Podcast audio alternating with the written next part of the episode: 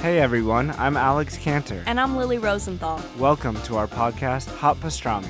We are coming to you from our favorite booth at Cantor's Deli here in LA.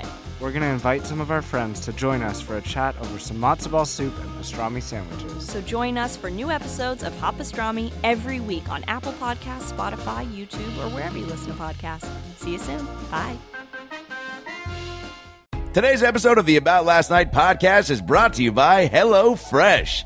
Whether you're a busy professional couple, a large family that runs a super fast paced life, or even someone who just wants to start cooking more, HelloFresh makes it easier, tastier, and healthier than ever before to enjoy the experience of cooking new recipes and eating together at home. From creating the recipes and planning the meals to grocery shopping and even delivering all of the pre measured ingredients, HelloFresh delivers right to your door which is great for me because I don't like leaving my apartment to do anything that's not comedy related. You can skip the trip and have it all brought to you. HelloFresh is the meal kit delivery service that makes cooking fun, easy, and convenient. For somebody like me, it's perfect because I don't like to cook a lot. Uh, And when I do, I want it to be easy and uh, you know not take a long time because I'm always on the move. Each week HelloFresh creates new delicious recipes with step-by-step instructions designed to take around 30 minutes for everyone, from novices to seasoned home cooks short on time to somebody like me who just makes soup and Pop Tarts. HelloFresh sources the freshest ingredients,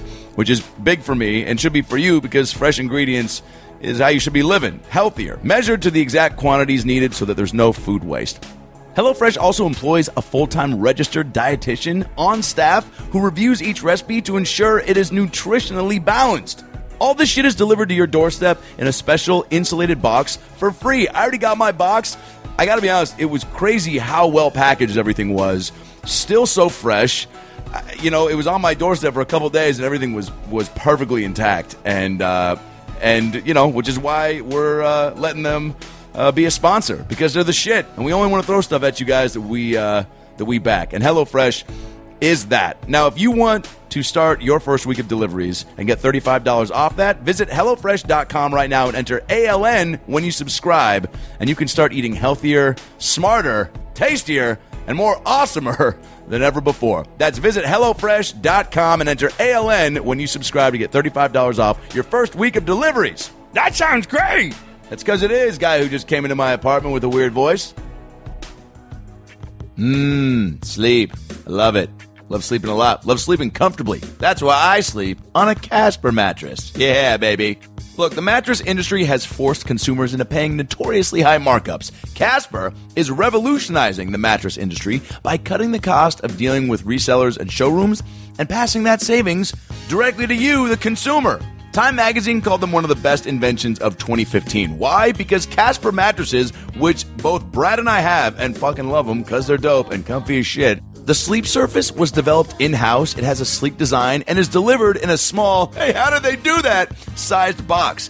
In addition to the mattress, Casper also offers an adaptive pillow and soft, breathable sheets. But how did they do it? An in house team of engineers spent thousands of hours developing the Casper mattress. It combines springy latex and supportive memory foams for a sleep surface that's just got the right sink and the right bounce. Plus, its breathable design sleeps cool so it helps regulate your temperature through the night. That's fucking, that's so dope. Look, mattresses, most of them cost $1,500 and up. Casper mattresses cost $500 for a twin size, 750 for a full, 850 for a queen, and 950 for a king. That's that's incredible. Start sleeping better and start sleeping better now. So go to www.casper.com slash ALN and use the code ALN and get $50 off towards any mattress purchase now, all right? Free shipping and returns to US and Canada. If you don't like it, all right, you get a free return and a 100 night home trial, all right? So they'll pick it up and refund you everything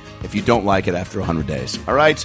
They understand the importance of sleeping better and, you know, know the commitment that comes with a mattress, especially if you're going to sleep on it for a third of your life. Go to www.casper.com slash ALN, use the promo code ALN, and get $50 off towards any mattress purchase. And start sleeping better, baby, because you deserve it. And now enjoy a brand new episode of the About Last Night podcast with Brad Williams and Adam Ray. Hey, everybody, it's Adam Ray for the About Last Night podcast. What up? Happy Monday. Hope you're doing well. Hope you had a great weekend. Had a great weekend of shows in San Diego. Thank you to everyone at the La Jolla Comedy Store, the staff, everybody, all the ALN fans and new ALN fans that came out. What a blast. Sandy Danto, Frank Castillo, my boy Avery Pearson came out. We did some music, we jammed. One of the best clubs in the country, always a good time. It's just good to get out of LA, you know, get some San Diego beach life up in this. And thank you for all the emails and tweets you guys have been sending uh, about past episodes that you've loved. So many great moments from the Wayne Brady, David Steinberg, and Jason Derulo episodes. Keep those coming. And uh, seeing those five star comments and ratings on iTunes. If you haven't done so yet, go to the iTunes page, type in about last night. If you're not subscribed, subscribe, and then click the fifth star and comment on the iTunes page. Helps us climb the charts. Uh, also, want to thank you guys for listening to uh, me as a guest on You Made It Weird, the Pete Holmes podcast. Of course, Pete Holmes, giant comedian, um, has his own podcast, You Made It Weird, which is uh, a top top comedy podcast. He's had on uh, just the best of the best, and uh, I was lucky enough to to be a guest on it, and uh, it was a really fun episode. As Pete says, one of the silliest and most fun episodes he's done, which means a lot because he's he's a beast and such a cool guy and so fun to, to riff with. We we just we got so silly. It was great. We made it weird, as the podcast suggests. Uh, Pete, of course, has been a guest on ALN. If you haven't heard him on that, go back and listen to it, and uh, I know you love it. Speaking of podcasts you love, today's episode is another just fun filled laugh fest from top to bottom. Our guest is Mad TV's Piot Michael. That's right, baby. We're going to start a nice little run of Mad TV cast members from the new Mad TV that I was a part of. Piot is a fascinating dude. Not only is he uh, a master impressionist, like our boy Jonathan Kite, which we do not let him get away without doing multiple impressions. He does Donald Trump, he does Bernie Sanders, Jeff Goldblum, George Lucas, uh, Doc Brown, Steve Buscemi. He does people that a lot of impressionists don't do. And uh, he was so generous to riff and just be silly with us on this one. Piot's story is, is pretty fascinating too, just where he came from and his journey into the business, how he found cartoons as a way to become interested in, in doing voices. His journey to almost getting SNL is a really unbelievable story. And it eventually got him to LA and uh, how he started doing stuff for Howard Stern. It's just a great interview. Piot's an amazing dude, a sweet dude and uh, and it's it's just a fucking entertaining episode. So enjoy this one. Follow Piot on Twitter at this is Piot P I O T. Follow me on Twitter at Adam Ray Comedy at Funny Brad at ALN Podcast at Adam Ray 33 on Instagram at Brad Williams Comic on Instagram at ALN Podcast on Instagram. Of course, all the ALN merch at StoryMerchandise.com is where you can get that hat, shirts, mugs, posters. We're going to start uh, selling a bunch of signed posters, so head on over to ESTOYmerchandise.com and pre order your signed ALN posters, baby. And bring that merch for us to sign or take pictures with in your ALN shirts or hats to our live shows. Brad Williams is on the road. He's on the road a bunch right now. He will be in Albany, New York this weekend at the Albany Funny Bone, October 13th through the 16th. Go see Brad Williams at the Albany Funny Bone in Albany, New York. Get your tickets at funnybone.com. I will be in LA this week doing shows. Check my website, adamraytv.com. Of course, uh, I'm headlining Flappers in Burbank October 28th and 29th. Get your tickets at adamraytv.com, and then I hit the road for pretty much all November and December. So uh, get on over to uh, adamraytv.com. I'll be coming to Erie, Pennsylvania. I'll be coming to Salt Lake City and Ogden, Utah to do Wise Guys. I'll be doing Magooby's in Timonium, Maryland. That's right, Magooby's. Um, and of course, the Tempe Improv over Thanksgiving, the Punchline Comedy Club in Sacramento, December 1st through the 4th, uh, the Comedy Club in Webster, New York, December 8th through the 10th. Uh, and then I'm doing a hometown show in Seattle, Washington, December 23rd, the Friday before Christmas at the Columbia City Theater, uh, which I'm really pumped about. And then uh, Vegas for New Year's at the Laugh Factory at the Tropicana. So all those dates at AdamRayTV.com, BradWilliamsComedy.com for all his tour dates. We'll be going on the New Kids on the Block fan concert cruise next week, which we'll be doing live pods from and just absorbing all the chaos that is that that cruise. Of course, you guys heard me break it down on the uh, cruise recap last year, and now Brad's going to come. It was a blast for me. I don't know what it's going to be like for this guy. I can only imagine double because uh, even though he's half the size of me, I think he's going to have double the fun. Uh, so be on the lookout for those apps. And uh, and I think that's it. Now that we got the tour dates out of the way, those are the Twitter handles. That's the merch info. And now sit back, relax, and enjoy a brand new episode of the About Last Night podcast with the one and only Piot Michael. Well, the weekend's over, so it's time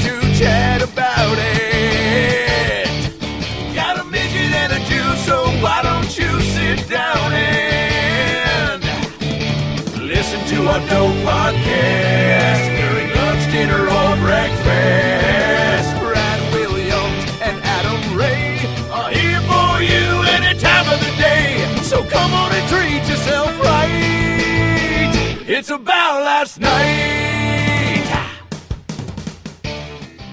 Yeah, because you wanted to stand out. Well, I want it to Just be a little own, more fun. Yeah.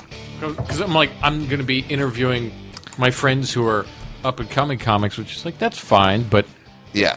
unless I have a show like this. Today we're sponsored by Hornitos. when you're horny and you want something Latin, drink Hornitos. And your best friend Itos help you finance the drink. See? we can drink, we can have a lot of fun. I see. I see. I, I I would jump in, but I'll just sound like a Speedy Gonzalez character, which which uh, uh, is out of also all- fun. Out of all my favorite racist cartoons, uh, that's got to be right up there with my favorite. I mean, Where do you think he got the inspiration? Like, I'm going to go across the border but but but my favorite part of the Speedy Gonzalez uh, racist universe was his friends that were like the slow. The, the, the slow Right, right, mice the that were just oh Speedy You're so fast. I the pussy gato is a she's and she's is like three feet away. We Don't can't worry. get it, Speedy. Don't worry, I will get it for you. Cartoons had to have been an early influence for you, right? For voices. Oh yeah, absolutely. Um, for me, I did. Uh, I all I did was watch uh, Disney Channel and Looney Tunes growing up for sure. Yeah. And my dad studied animation at UCLA, so it was all Oh, no over the kidding. house. Yeah, yeah. He always. Um, So, so he was watching it from a and having a complete different appreciation. For yeah, it. yeah, yeah. Like uh, the film study equivalent, but of cartoons and animation because it's an art form all Yeah. on, on its own. Yeah. and it just became a part of my life every day. And um, so, yeah, Mm-hmm. And then- cartoons were there. Yeah, because you were because you moved a lot as a kid. I did move a lot. I was born here Yeah. in uh, California in uh, Santa Monica Hospital, Okay. and I uh, I lived in Malibu for t- three years, maybe in Decker Canyon. Okay. And um, is there any way I could get a little bit louder on my headphones? Yep. Sorry. How's that? Keep talking. yeah, I'm gonna keep talking a little bit more. Yeah, Ooh, I, more? I like the sound of my voice. Wait, That's is that you? Yeah. Yeah, that's fine. That's Okay, good. good. Thank you. Um, so I, I, I lived in Malibu in Decker Canyon, which was uh, like a funky little shack house Mm-hmm. for about three years. And um, after my uh, sister was born, she was the third kid. Uh, we moved to Cleveland, Ohio. From Malibu to Cleveland. From Mal- so my mom's like, What "Ah," happened? My mom said, "I'm sick of the traffic, and I don't want to live here. I want to live anywhere else but Los Angeles." And my dad said, "Great, Cleveland." And uh, when did you did did you ever forgive your father for that sentence? no, no, I love Cleveland. I, I, I, I love Cleveland. Uh, he he was born in Ohio, Oh, and he was a basketball star in high school.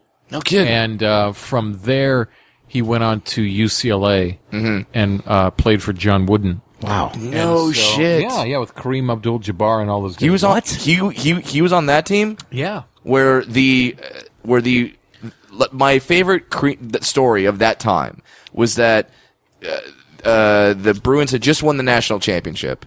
Kareem Abdul-Jabbar, then Lou, then Lou Alcindor uh, agrees to go to the school and plays for the freshman team because that was the rule. You, you couldn't immediately join varsity until Yeah, like yeah. your second year. The freshman team with Kareem Abdul-Jabbar beat the returning national championship team in the opening scrimmage. Yeah. like that's my favorite because it was like, oh, holy shit, these guys are good. Yeah, and John Wooden started, uh, you know, tossing out his net and catching every great player coming up, and put him on his team, and they won. You know, Yeah, yeah, yeah. fourteen consecutive Something years, like and then sixteen total or something like that. But crazy. And my dad went to UCLA, and that's how he did that. But so I grew up in uh, Cleveland, Ohio, for about eight years, and then Mm-hmm. from there, Taos, New Mexico, and I moved because my mom said, "I'm sick of." Cleveland, Ohio, and I want to move somewhere. Anywhere There's, there's not enough traffic. There's not enough traffic. There's not too much, but there's not enough. She's like, uh, she's like, I'm in, I'm uh, inspired v- by vagina paintings and George O'Keeffe. So she wanted to move to Santa Fe. Yeah. It was too expensive, so we moved to Taos, New Mexico. Yeah, How far My dad is lived that there for a away? little bit. That's Uh, about really? That's about an Yeah. hour and a half. Wow, that's a, Uh, there's a connection. Yeah. That's what where- where- he was a doctor in uh, in Taos. Oh, really? He was like the doctor in the in Taos. what year? Wh- wh- I mean, this is recent. Like he, was- just two years ago, he was there for three years. oh, okay. So Now- no, I wasn't there. No, you weren't there, but yeah, I- I- Is Taos the kind of town where the same guy that's the doctor is also the mechanic? Is he was also the he worked at Baskin Robbins. Okay. He Okay. was a doctor. He did the dry cleaning. He uh, he Yeah. voiced the. Uh, Speedy Gonzalez. Hey, Speedy, You got too many jobs, you man. got too many jobs. Fix my car. I don't know how you do it. Hold on, I'm finishing this burrito. I have to make it for the clients. you know who's got the best burritos? Trump Tower. Trump Tower has a lot of great burritos, by the way. A lot of great burritos. Did I mention that this tequila I'm drinking is hitting me pretty quick? So I'm gonna I'm gonna put it a little further Nice, away. okay. L- Slow down. Now, now, now, Yeah, well- now Donald, do you, do, you- do you like to drink the tequila? I love all tequila. I love all tequila, by the way. Tequila is the drink that unifies so many nations you wouldn't believe it. You would not believe it. Trust me. I have had so many drinks with so many people, and tequila. tequila is great. Tequila is sweet. It comes from agave. Agave. Agave is great. But we're going to put a border around Mexico only so they could stockpile great tequila, and then we're going to send it over the border. That's the only reason, people, because I just want to see a real big tower of tequila bottles, and then they're going to drop you. We're going to get them for such low prices, you're not going to believe it. You're not going to believe it. Piot did. Um, well, when we I took the cast to Universal Studios, right? Yeah. Thank you again. That was so. That was the best. Yeah. And uh, and and we all had some little tasty edibles at one point. Mm-hmm. And uh, Piot gets like next level stoned to Mm-hmm. where it's just like No, you just saw me when I'm stoned. Yeah, yeah. You have. Have, you, have Oh, you really? seen me when I was stoned? Yeah. Yeah, yeah, I guess. Yeah, but that was level. like you were just in a great space. Yeah. and then at one point, I go, "You got to do high Trump." It was and so he hard to tried do. to do it, It so- and he just. Is that? Let me tell you, people. But then you, you no, you go, you go, yeah, you go. I'm build a wall, but it's gonna be a while, and then, and then you start just laughing. But the whole thing is about like when you get high, you become hyper aware of what you're s- doing, but you can't say it. And oh god! But the, also the one time you did uh, the stand-up show at the Improv. Uh, yeah, And I, I don't Oh, know. yeah, there's a And- teen and tour group There was there. like a group of Yeah. teenagers from high school that came to see your show, and I That came happens. out and I was a little loose. And uh, you're like, "Hey, he's from Mad TV. Do Donald Trump?" And I was just, it's the same thing. just pimping you. out. I gotta Yeah. do it. so far, there's Yeah. been a group of people who've seen only me high publicly. And that guy, how did he get on television? I'll tell you how he's a master impressionist. He's a Master great actor. Master impressionist. It- I paint a lot of paintings, by the way. Van Gogh. I know how to pronounce that. That's his not name. a painter, Trump. He's a daughter. He makes dots. Dippin' Dots. Dippin' dots. Dippin' dots are great, by the way. Especially if you lay them out on a painting, let them melt. That's a painting right there. Right there on the canvas. See- Instant painting. This is Trump copywritten, by the way. I love I love watching Great Impressionists because then I I learn things about the impression, and I didn't learn until watching you just now that he certainly does say "by the way" a By lot. The way. Excuse me. Yeah, By the way. All right. Thank you. yeah. Actually, I'm I'm borrowing um, catchphrases from my dad that I created because my dad he sort of sounds like uh, he's got a very theatrical voice. Mm-hmm. He talks like this, almost like John Malkovich, perhaps. um, but he has lots of pregnant pauses. uh, And uh, his catchphrases that I created were "Excuse me, thank you." he said that once, but it was just something that caught on, and I would just egg him on all, all through uh, growing up with. Uh, Excuse me, thank you. Does he do voices himself? Like, where did you get the voice? Oh, absolutely. He doesn't do impressions, but he does a lot of characters and such. He uh, he uh, he studied theater. He wanted to be an actor his whole life, and uh, he lived in Europe for seven years as a street mime and clown. Oh shit. and he worked with masks and puppets and that's where he met my mom was my mom was traveling with a group of high school well, I mean, girls Everyone knows. Everyone knows chicks dig puppets. yes everyone Chick knows dick that. puppets guys get into it come on jeff dunham is ahead of the crowd he's popular for a reason people I kill you. Chicks dig that. Chicks dig puppets. Because if you can manipulate a puppet, you can manipulate a woman. Am I right, Brett? magic fingers. Absolutely. So my my mom met my dad, uh, who's in uh, complete makeup as a mime, Yeah. and he's you know brought her into the crowd, interacted with her, and then um, a couple days later, he was on his way out, leaving France or uh, leaving uh, Poland forever to go to France, and my mom was walking past the train station and recognized him without his makeup. What? Oh, she's clever. The rest is history. Then nine months later, Little Piot came out. Little Piot.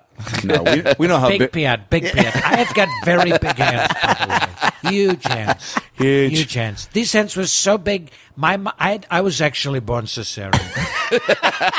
that is true. I was born cesarean. Nice. I love it. That's actually true. She's got a big. very- My hands- It's, my uh, hands were born cesarean. The rest of my body, Absolute- natural birth. Natural That's birth. how big I they was. dislocated my hands. Yes. They cut them. They put them back together. And let me tell you, these are the best cybernetic hands you've ever seen. I've got the best cuticles money can buy. Money cannot buy the cuticles that I have.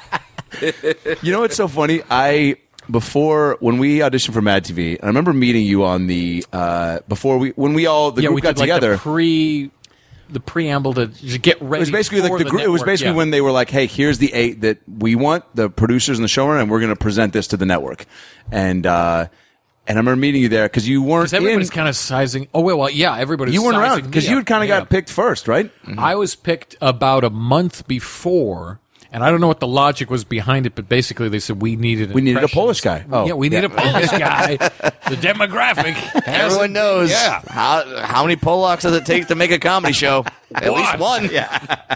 with an unpronounceable name. We got to make sure, but we got to make sure his his stage name is Michael, so he speaks English. That's a good thing. I love that network exec voice. Yeah, of course. This guy I used to I used to broadcast for radio, but now I'm an executive of the CW network. ladies and gentlemen. Your executive is very Jeff Danielsy. yeah, come on. Jeff Daniels. Wait, You Jeff mean Daniels? Bridges. Bridges. I'm sorry. Hey man, let me tell you something. The, um, you know this guy Piot Michael. He would be great uh, on the Man TV cast, man. And hey, what are you doing, man? Don't pee on my rug. Smoking doobies, man. so I met you, and I was like, immediately, I, Stern came up, which I immediately was like, oh, this guy's the shit. And then you just kind of like, what was so great so quickly, and about everybody, there was this like very chill, ego check at the door, like funny's funny. Let's all just be funny together, make Yeah. each other laugh, and not. But immediately you started like doing a voice and a bit, and I was like, oh, I like this guy because he was just Can't like. remember what I was doing. It was some. Impre- you might have done Goldblum pretty early on to me. I know I was doing a lot of Donald Trump because Amir was. I think he said like you do Donald Trump, Yeah. and then I got into it. Yeah, and you're very generous with your. I mean, because I I would assume, and uh, Brad back me up, but maybe if like if you're, if you were like a really great impressionist, and somebody was like, What do you mean if? All right, give him your three. give him your three. Let me tell you guys something right here, man. Brad Williams, Barry is Katz. one of the most fantastic impersonators. Listen, man. Listen. This guy has so much talent crawling out of his ass. They bottle it up and sell it. Adam Carolla can't even match the products that he creates, man. I tell you, Holy shit moments, man. Holy shit. if you want to talk about holy shit moments, you have my man Piot. He can do any voice. He's any half voice. otter, half urine. Piotr. this guy is so fucking He looks like an he looks like an Eastern European Pete Sampras man, but he can I do told any him when he voice. first any voice. met me.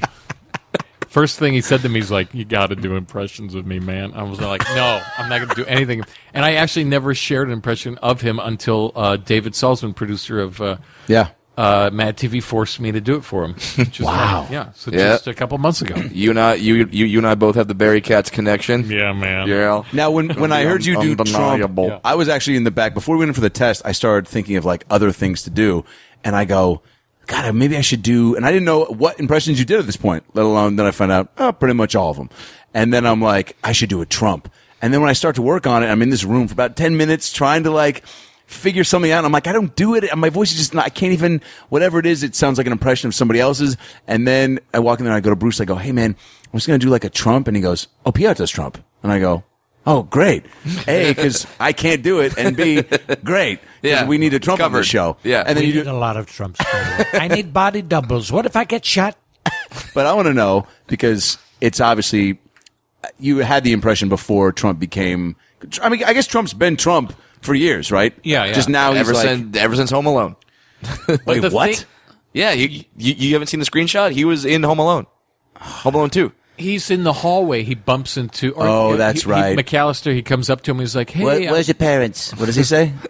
doesn't he where's talk Tim about Curry? money or something like that?" Yeah, just like uh, I I, I don't know. To get that boy. Tim Curry. Ah, yeah. Mr. McAllister, where are your family? Oh, see, He's the only guy you who a good looks Tim like Curry. a fucking Grinch. Tim Like, Curry? Yeah, that one scene where Oh, he yeah, what is crossfades into the Grinch. I'm like, forever in my mind, he's like the walking, living, breathing Grinch. Yeah, that was amazing. But did you do it, Trump? I mean, uh, wh- when did that become a part of your repertoire? So, I mean, like, Trump wasn't as interesting to me because he was on Celebrity Apprentice, and I didn't really watch the show. And you know, he was just a, you know a guy on a show. And uh, every once in a while, because I would do voiceover uh, all the time, you'd be asked to do certain things in cartoons, or say this guy sounds like a Donald Trump type, blah blah. blah. So I kind of did him, but I didn't focus on his mannerisms or anything. yeah. Uh, but I was working for the Howard Stern show for about a year, and um, I was doing Bernie Sanders on the show, and they would fly me out there every other month just to hang out and do stuff live with them. And um, then they asked one time, they said, "Do you do Donald Trump?" And I said, "Oh, um, yeah, I could. Yeah, yeah, I could figure it out. of the course, I'll- I'll the, figure the it out." answer is always yes. So I, yeah, yeah, yeah, when they the ask- answer And then you yes. figure it out. Yeah, when And they ask then, if you uh, could do something, you always say, "Oh, yeah, I can figure skate." Absolutely, I can juggle upside down with knives. I can do that. How much money? Two hundred dollars. That's enough. Wait, real quick, you would say yes to figure skating? Uh, yeah. I, I've I've said yes to everything. When when they say, "Oh, by the way, this character is gonna be doing like some uh, some like gymnastics type You've things," learned I'm like, well from me, Fred. Absolutely. You yes. tell him, yes, you will be circumcised by tomorrow night. then you call up the rabbi and let's do it. Absolutely, man. That's what you I'll do. do that adult film. I'll grow my cock 12 extra inches, man, whatever it takes. Because I- because I I'll tell you sew what, on a black dildo, paint it pink. if you say no to the black dildo, there's eight you, other man, guys out there there. 12 other guys who are willing to paint Yes. their black dildos pink. Absolutely, man. So you gotta be willing. How much do you want it in this business, man? Do you want to hit home runs or do you want to hit foul ball? Who do you want to be? Do you want to be Gary Carter, or, or do you want to be Mitch Williams, who gave up the home run, man? So- so how do I how do I know that? Barry, what I'm pulling from this conversation is I need to buy a pink dildo and name it Mitch Williams. Now, now you got it, man. second, man. I'm so high, I, see, I, s- I hear an echo, man. When I worked with Louis C.K. Louis and I CK, represented, I represented him. Yes, uh, Yes, he I he, was- he didn't make it until he got the pink dildo, man. Because of me, after he left, he found success, man. he felt there was a void, so he worked his ass off even harder. Um, what were All right, so you go to you do Bernie Williams in, in Bernie Williams, the I did, Yankee. uh, Bernie I Sanders. I did Bernie Sanders. Yeah. Because I would call on the Howard Stern show and I say, "Ah, blah, blah." And the thing was like, Is, is- is it so weird that when I hear that voice, I just I don't I don't even think Bernie Sanders. I think Larry David. Like I- it, Wow. I have to say, uh, please. I'm forgetting his catchphrase. pretty pretty. yeah. It's uh, pretty, pretty, pretty good. I have to say that this goulash is pretty good. It's pretty good. So they have you go out there for Stern. Oh yeah, yeah. So I would I would do Stern show and I did Bernie Sanders. The thing was I wanted to do more of Bernie Sanders because I was so excited about it, but Howard didn't really want to acknowledge Bernie Sanders. He was like a Hillary supporter, and he was just like he would always. Also, the thing that was they couldn't figure out Bernie's joke. Like they couldn't find the hook about him. so they're like they were just making fun of the fact that he was old and forgetting things. Yeah. Mhm. because like everything he said, he was like, yeah, I kind of agree with that. And then later on, they're like, okay, he's like crazy socialist is what they hooked onto. But so they wouldn't feature him a lot. So I was like, I gotta, I want to do more of Bernie Sanders. And so once I was able to do Donald Trump, then they're like, well, we're just gonna put more Donald Yeah. Trump. Yeah. And at first, we didn't really hit Donald Trump hard because Howard is friends with Donald. Mm-hmm. But after it just became absolutely evident that Donald Trump is who he is, then we're Right. like, okay, floodgates are open. We can't deny what he's said. Yeah. So we basically regurgitate what he said, and you know. Well, well, and that and that's the wonderful part, or the scary part, all at the same time, uh, about Trump and being a comedian is you don't you don't really have to exaggerate anything. Yeah, and You just kind of say yeah. what he says, and that's enough. I mean, on Mad TV, by the way, they make so much fun of me. This is crazy. This is so crazy. They say that I no, I don't believe it. I would never say those things on Mad TV. They made me do things that I would never do in real life. I would never create an elementary school. Never. Is that sketch aired? I have no idea. Tru- No, that uh, was that was Trump part, Elementary. also yes. yeah, yeah. Part of the the trouble was with Mad. They're like, what are we supposed? We we're trying to find an angle Right. for the thing, and that's always the trouble. Is uh, with impressions, you we want to try a, n- a new angle with somebody. And Sure, sort of thing. because yeah, because can can can you do a Walken? Yes, everyone can. Like everyone, Right. that's like their second or third impression that they learn. But what's your take on it? What do you what do you bring? Yeah, yeah. Uh, and I, I like the subdued one, the one who's kind of quiet, doesn't talk much. not the wow. That's the one everybody does. I like the one that's very, you know, he's had some tequila. He's in a relatively warm room. and it kind of veers off. See, my Walken is Yeah. a variation of, Yeah. but a little too high. It's maybe. okay. It's okay. You gotta add age to the guy. See, that sounds exactly Yeah, fucking like The, him. the problem is so many people do me. that as I do them, I love podcasts. You can't see my face. I'm closing one eye. you are doing that. Wow. Um, no, the, the the trouble with impressions is they can be so funny when they're cartoonishly exaggerated. Yep, sure. Uh, you- But when I- they're dead on yeah. accurate, they're like scary that it distracts people. right? You're almost Barry, like Barry yeah. Katz told me this. He's like, Piot, when you do an impression, hold on a second, hold on a second, Brad. Um, when you do an impression, man, it's like a girl at a rock concert takes off her shirt, shows off her tits. Everybody looks for three seconds, and then they go back to the Goo Goo Dolls. because he's like, so he's like, your jokes have to be funnier than your impression, which is Right. absolutely true. Yes. And I've learned that so hard when I would do stand up because I'd come out and do, Hey guys, it's me, Steve Buscemi. and people were like, what the fuck? Yeah. Well, for the first, especially you know, that impression because that's not one that you Nobody see. does Buscemi. Yeah. It's the name of your memoir. Absolutely. And let me tell you something. These teeth are um, these teeth are what got me a lot of work. so people would be like weirded out for the first 15 seconds Yeah. and I wouldn't have any jokes to go with it. Yeah. And I wouldn't necessarily bomb, but people would just be like, They're like, I know that's great, so I'm clapping because it's great, but I'm not. and then I'd come off stage and people were like, dude, great voices. Mm-hmm. But they never say I was funny. Yeah. And that tore me up. Yeah. Tore me up bad. Yeah, I know. How how long like i- i- like uh, At what point did you realize, okay, that you needed to turn those voices into real funny bits? Because, like you said, it's one thing to be there doing mimics, okay, but then when do you decide to go, now it's time to be funny and bring it? Um, well, I was extremely shy.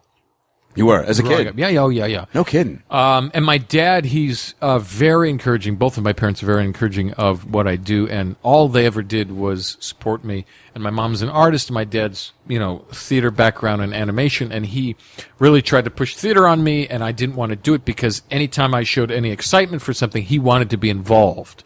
So later on, I kind of figured out, like, oh, I just felt like I wanted to develop or discover something on my own. yeah, not So be, always not be avoided- forced into something yeah. that So I, I really got attracted to animation because I'm like, I can kind of hide, I can be quiet, Yeah. nobody's looking at me. But then I realized animation is fucking hard. Yeah.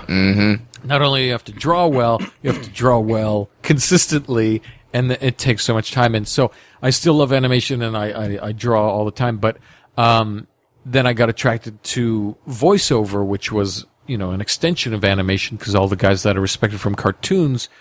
Once you find out it's Mel Blanc, like holy shit! So around uh, 2007 or so, YouTube started getting some traction, and um, I had lost 60 pounds. I was a little overweight. I was like 210, and I went down to like 140, and I was Dang. skinny for the first time. So I'd look in the Yeah. mirror and be like, "Who the fuck is that guy?" Like I didn't recognize myself. That's interesting. What was it like jerking off as fat Piot versus skinny Piot? Fat Piot was like, Skinny Piot was like, yeah. Wow, that that was almost like a Liam Neeson threat. I will jerk you off. but you will come. You don't know who I am. You don't know what I'm going to do to you. Oh, but it's because I am a dead arm. and I feel like another person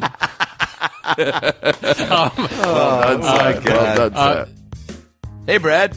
What's going on, Adam? I got some exciting news. Holy crap, they're making a Mighty Ducks 4? no, but now I'm just really upset that they're not. Oh, they should. Uh, Brad and I are back doing exclusive episodes of the About Last Night podcast on TuneIn. That's right, and these are episodes with just Adam and myself. Uh, no guests, just us hanging out, uh, shooting the shit, updating you on our lives, and being, and mo- most importantly, being funny. Yeah, the OG, the OG way, the, the way this podcast got started. We took a little break, but we are back doing exclusive episodes, just Brad and Adam. Uh, and you can get these episodes where, Brad? You can get these exclusive episodes on the TuneIn app. That's right. Just download the TuneIn app. Uh, TuneIn spelled T U T U. T U what? T U N E I N. Download that TuneIn app. Type in "About Last Night" and you can get these exclusive episodes. And remember, they're only on TuneIn. They Yeah. are not available on iTunes, our website, or anywhere else. Just TuneIn. That's why it's special. That's why it's exclusive. Continue to enjoy this amazing episode of the About Last Night podcast with me, Adam Ray. and me, Brad Williams. Uh, so YouTube first came around, and I would do animation, and I would put like these little animated videos on YouTube, and nobody would watch them. And then I saw like some people started doing like impression videos, and I would do impressions like here and there, but I never thought anything about it. I was just like, oh, everybody can do impressions, Yeah. right? It's Yeah. a thing everybody could do. I guess.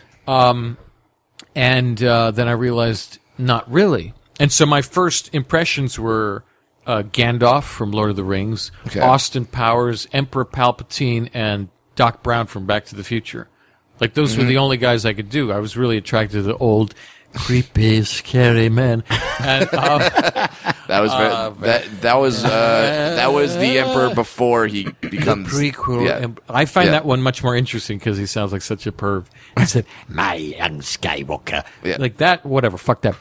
I like the one that's like the very airy, like, oh, Anakin, oh, I seem to have dropped some of my belongings on the floor. Won't you bow down with your Jedi robe and let me see your asshole?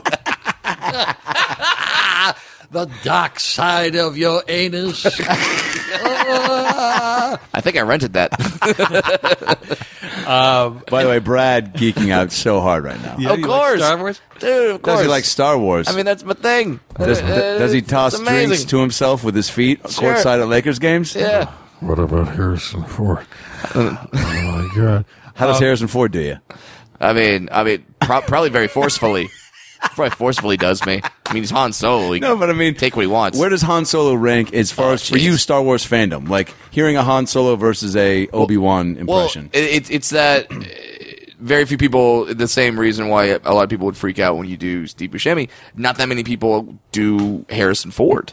So when you do it, it's it like there's a, like a, oh this is something new. Like everyone does a Yoda impression, Oh yeah, yeah. but no one does no one does the Harrison. And what's Ford funny impression. about the impression community is that when you hang out with a lot of impressionists or know a lot of impressionists, they don't like you do Harrison Ford, and then you know seven other people who do Harrison Ford. But Yeah. to the rest of the world, they're like, "Oh my god!" And Yeah. to you, you're like, "No, that guy does it better." But I'm not going to tell you about him. Right. Well, it. I, I think that kind of happens in a lot of communities where, uh, whether it be magicians, whether it be comedians, like we all know each other and Oh, yeah, we yeah. know what each other are doing and what we're working on, and and we're playing a little game of can you top this?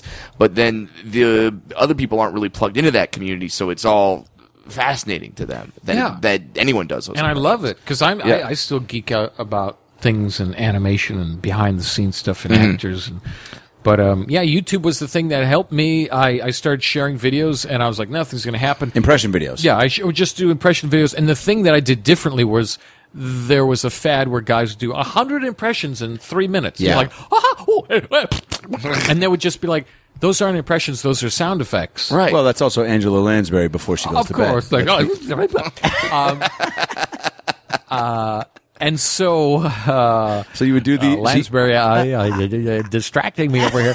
Um, Goldblum's kryptonite. oh, Angela. bastard! Oh, Angela Lansbury. God damn you, Angela Lansbury! Uh, murder she wrote? I don't think so.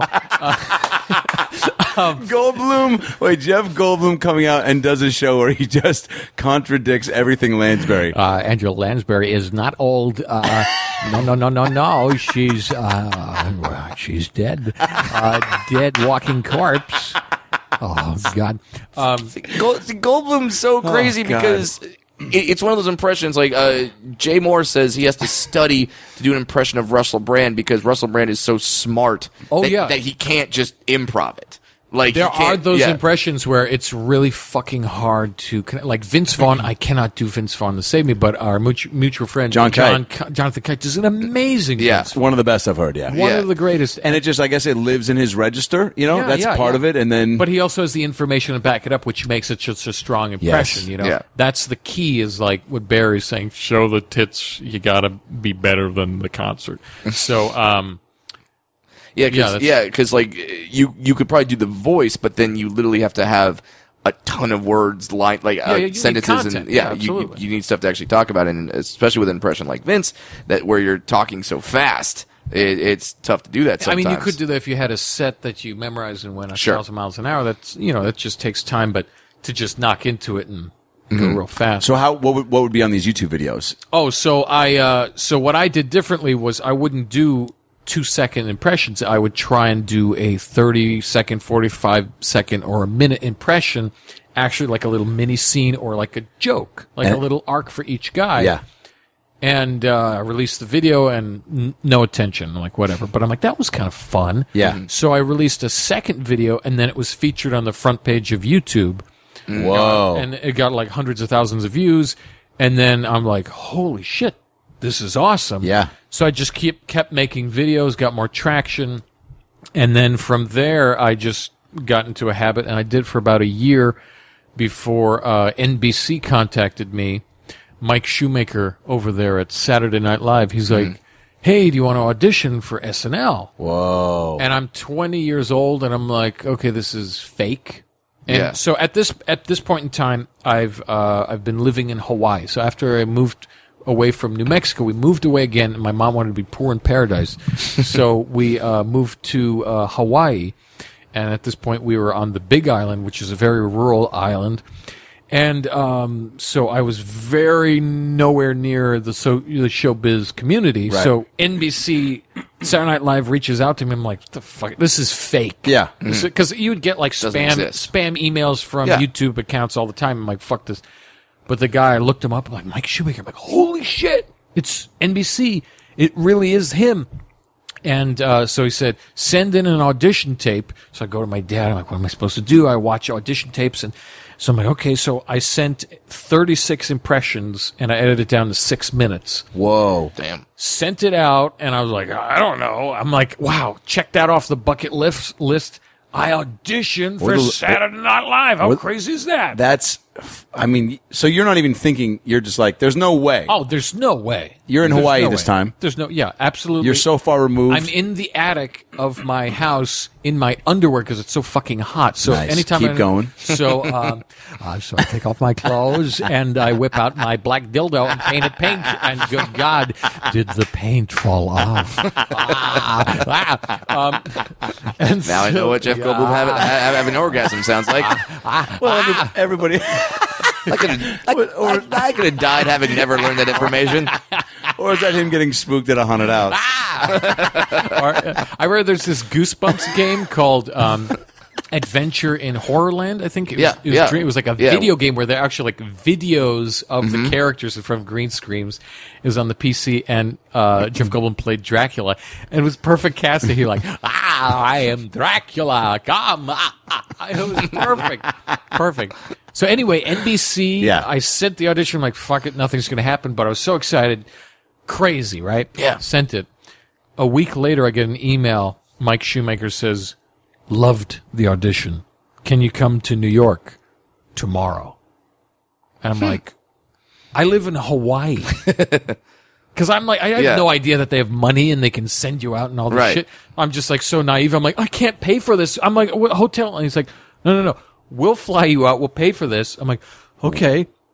So he said, we'll fly you out. We'll pay for it. And uh, can you come out tomorrow? And I said, uh, can you give me an extra day?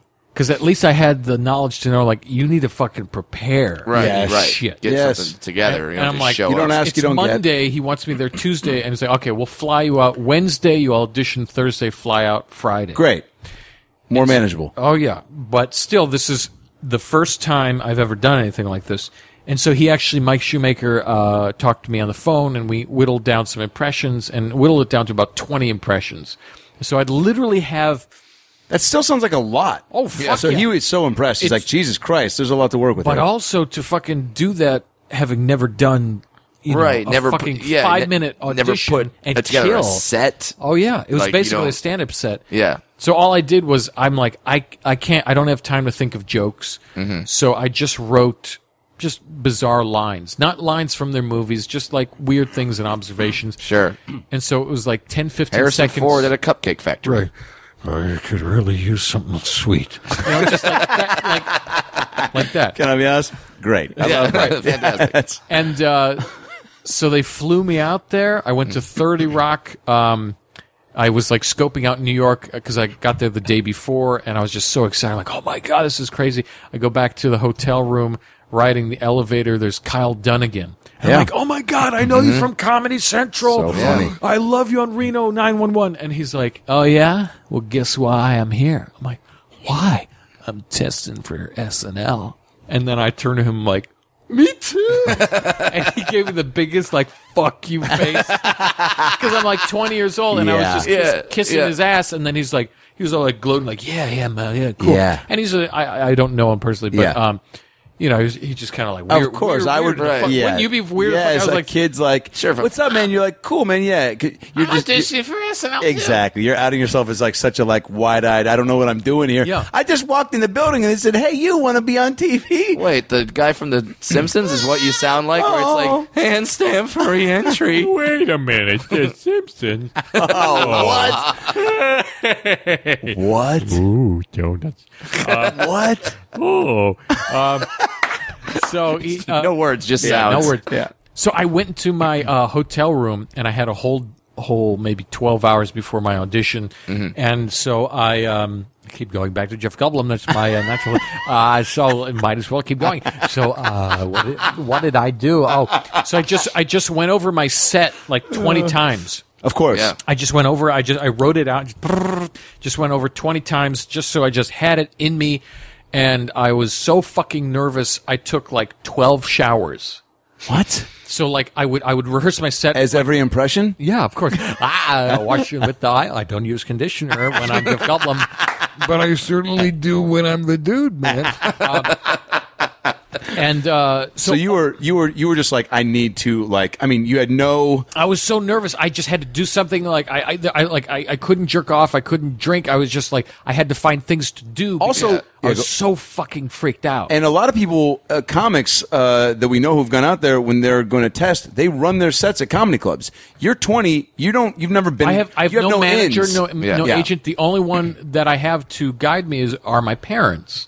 we're just like you can do it. You're gonna get the show. You're gonna be Yeah, great." just nonstop And I'm like, "Uh, uh." Sure. But also I had naivete because I was like, I'm gonna get the show because I'm here. Mm-hmm. You know Why would And they have that- me out unless Yeah. they? I don't I don't have that anymore, which is the craziest thing. When I was there, I was like I could fucking do anything. And I was so confident. And I was still scared out of my mind, but like the confidence of like "Ah, I know I'm going to get it. Wow. And um so I uh, I practiced, went to audition and I mean, I'm sure you guys heard SNL stories, but they they put you in different uh, groups because there was uh, 20 people auditioning. There's upstairs and downstairs, 10 people upstairs, 10 people downstairs. I was upstairs with James Adomian, Nick Kroll, uh, what's his face, Paul Rust, and uh, John Mulaney, and then a couple, Wow. couple other guys who I can't remember. And at this point, I don't know who the fuck any of these guys are. Right. They're not. They're not who we know Right. them as yet. Right, and I'm just Yeah. like, who are these? And they all knew me. But this is within two days. They Yeah. all knew me. I'm like, they're like, oh, you're the Hawaiian guy. I'm like, what? Who the? F- how the fuck do you guys know this shit? Right. This who's is been te- who, crazy. who's given you the my prep sheet? Yeah. What's and I'm happening? Like, this, so that weirded me out. But I was focusing on the audition Because you then, were an undeniable uh, force, man. Absolutely, man. They all knew I who you was were. guiding you before you even knew it. Um, And then Nick Kroll like did his audition, came upstairs, he's like, dude, fuck man, I I don't know what happened down there. And he was talking to John Mulaney or whatever, and he's like, Yeah, I went down there while they're having their lunch break. Stage manager said to go on stage and every no one was there and Lorne Michaels was like, What are you doing here? Get out. And then he did his set and I don't know if he bombed, but he said it was funky and I was like, Oh my god, he had a weird set. fuck. So I was freaking out. Yeah. Like, this is crazy. And and they tell you like nobody's gonna laugh. Nobody's gonna laugh. So I'm like, okay. So I prepared my my set so that it would just be like, you know, machine gun. Because no one's gonna laugh. I'm just gonna go as fast as I can. Yes. And uh, just get in as many impressions as I could. And uh, I go downstairs. So we're like upstairs in the main room for an hour. Then they take me to a couch, like a green room, for half an hour. Then they put me into a dressing room by myself for 15 minutes. So they put you through all these things. And I realized later it's probably like part of their process also to like psych you out. Yeah. Yeah. But maybe unintentionally, who knows? But, I mean, it's was a, also high, like it- it's a high pressure job, so they want to make Right. sure that you can perform under. Can you pressure handle the elements? Yeah. Yeah. But the thing that chilled me the fuck out was the makeup and hair people. They're like, Mm-hmm. Oh, Dolly, you so sweet. Oh my God, how old are you? Twelve? and I was like, yeah. And uh, I also had, I had, I had long, long hair. Time to live out your fantasy, baby. yeah, live out your fantasy, baby. Um, and they're like, oh, I love your hair, it's so beautiful. I said, you sure you don't want a haircut? And I'm like, no. And uh, I, I, I had like long, crazy Hawaiian Yeah. hair. Yeah. And um, so I go in uh, to audition. Stage manager's like, okay, you're going to step on the mark and go there and just, you know, stand and, and talk straight to the camera. Don't wait, just go. Mm. So I go, stand out there. First thing I do is stick out my hand and I go, Great Scott! Marty! and the people, they, then Mike Shoemaker says, nobody's going to laugh yeah. everybody starts laughing. Like crazy laughing. Does that- Seth Meyers is rack, rocking back and forth in his chair. What? He's like the only guy I can make out. Everybody else Yeah. I couldn't see. in the I didn't see shadows, Lorne yeah. Michaels, but I saw him probably because he was moving back and forth in his chair. Mm-hmm. And I'm like, what the fuck? And it threw me off. Yeah. Oh no. Because they were laughing, it threw me off. So the amateur thing that I did was I brought my impressions and wrote it on an index card and put it on the stool. Mm-hmm. So I don't know if it helped me or, or they noticed or whatever the fuck. But you know, you don't do that. I put my my list of impressions on the stool because I totally forgot. I was just like, I was so thrown off. Like, and I just looked at the stool. I'm like, all right, next one, Lewis Black. Fuck the subway, you know. and um, I just went into all my impressions. Yeah. And then you know they're laughing and like 80, they're still laughing? Oh yeah, and Okay. about eighty five percent of it hit. Like people were laughing at most of the stuff. I feel like that's a good percentage. Yeah, and but also I had no idea. This is the first time I'm on, I'm on camera. The first time I'm doing impressions publicly. The first time I'm Is your Saturday Night. Live First First time you're in New York? First, Yeah. yeah. And then so I do it. First time you're taking 12 showers and not jerking off? Yes. uh, no conditioner, by the way. Um, and so after I get off, you know, they, they laugh and whatever. I get off, and the stage manager like grabs me, and I was freaked out. I'm like, oh shit! I maybe I wasn't supposed to come off. And he's like, that was amazing, fucking amazing, Your stage manager is Lewis Black. yeah. fucking amazing. You should be on the Daily Show with me. we should make some comedy. And it'll be good. you fucking Pollock. Uh, and so I got off the stage and I was, and, I, and then I was like, so green. I was like, oh, the stage manager says this to everybody. so that they don't uh, they don't feel bad. That's Yeah. that's I get it. And I go upstairs, and I'm just like sweating, just freaking. But it was you know endorphins crazy. Yeah. Sure. Stay there for another hour waiting. Then they finally let me go, and I run down uh, to the elevator, and then I hear, "Wait, wait!" And I turn, and there's a 65 year old page, you know, wearing the the Yeah. suit and the the peacock, and he's like, "Wait!" And I was going to hit the elevator button, and he presses the button, and he's like, "I wanted to serve you." I'm like, "What?" Okay. I'm like, did he like what I did, or he just really likes his job? I really love touching buttons. it's my favorite. It's the only thing that gets me going. And then so I had so much endorphins, I, I didn't take a taxi. I just ran 10 blocks to the hotel because I was freaking out. But anyway, so Yeah. long story short, sorry to keep boring you on. No, No, this no, is great. no, it's fascinating. So after after that, not much happened. Uh, but th- the day after, I had a uh, I met one of the uh, executive managers from uh, Three Arts. He found out about me. Yeah. He just emailed me. He's Big like, company. Hey, hey, I uh, heard, heard you uh, audition for SNL. You want to meet up? And I'm like, who the fuck is this guy? He's like, I represent Alec Baldwin, Tina Fey, and Amy uh, Poehler, Tracy Morgan. Aziz Ansari, yeah. And I'm like, oh, okay. So I met him for a bagel and left, and he and uh, he's like, oh yeah, I'd love to represent you if you get this because I heard you did really well. I was like, wow. fu-" And then I got a text from Mike Shoemaker said, amazing audition. I was Oh like, my God. And I was like, I got this. Yeah. That's a lot of yeses in your head. Yeah, of Yeah. course. So I fly home, and I- I'm totally green. I have no connection with people. I can't talk to a manager, and he can't check in with people. So you like venting to the stewardesses and like passengers on the Yeah. plane, like I'm going to be on SNL. You might Well, I- want to I sign my tits that, now, but in or my- have me sign your tits. in my head, I was like, yeah. And so I went home, and I was like, a couple weeks passed by, and I'm like, I, I, I- they'll they'll probably tell me, you know. And mm-hmm. more weeks passed by, nothing. Then they made the public announcement: Bobby Moynihan joins the cast. Blah blah blah. So then I figured, like, okay, I, I didn't get it. Yeah. So I'm like, well, the gentleman thing to do is send a message to Mike Shoemaker, and I said, thank you so much for letting me audition. Yeah. That was an amazing experience. And he wrote back a really nice email and said, I'm going to pass your tape around because you were amazing. And he did, and people found out about me. And then that's how I got a little buzz about me. And then I, Is that how Stern happens? no, no, no. Stern came uh, later, but um, from that, people were aware of me. And then uh, about a year later, I think I got with Barry. Mm-hmm. and the rest is history, man. I got him a job at a shoe store. I got him a job as a photographer, and uh, he was so successful in those jobs. Is that real? okay, I, didn't I don't know. I didn't know. You gotta do stuff to pay the bills. I he got those jobs, but I'll take ten percent. I've well, I feel I. I mean, self, of selfishly, I mean, I'm very glad that you didn't get SNL because then I you wouldn't have gotten on a Mad TV Hey, and man. and and I wouldn't have gotten to meet you and Oh, become friends with you. But also, like, hey, man, you know, I'm pumped to be on the show and I love our cast, but Oh, it's absolutely. like, but I also love that I love like every like I'm very thankful that that you know we have somebody that can just knock out so many great impressions and also bring stuff that's I mean dude doing the Buscemi is like no one on SNL has ever done a Buscemi and you do think of it you do think of it in those terms too where you're like uh, you know and even like Darrell Hammond who I love like him doing Trump it's a different, I'm not going to say it's better. No, it's just I mean, different- no, the- the- subjective. yeah. I do think yours is better, but it's all it is different. But I- he's also he's tapped into a a comedy that works for him that he finds that you know when he puts on the makeup the suit and the pose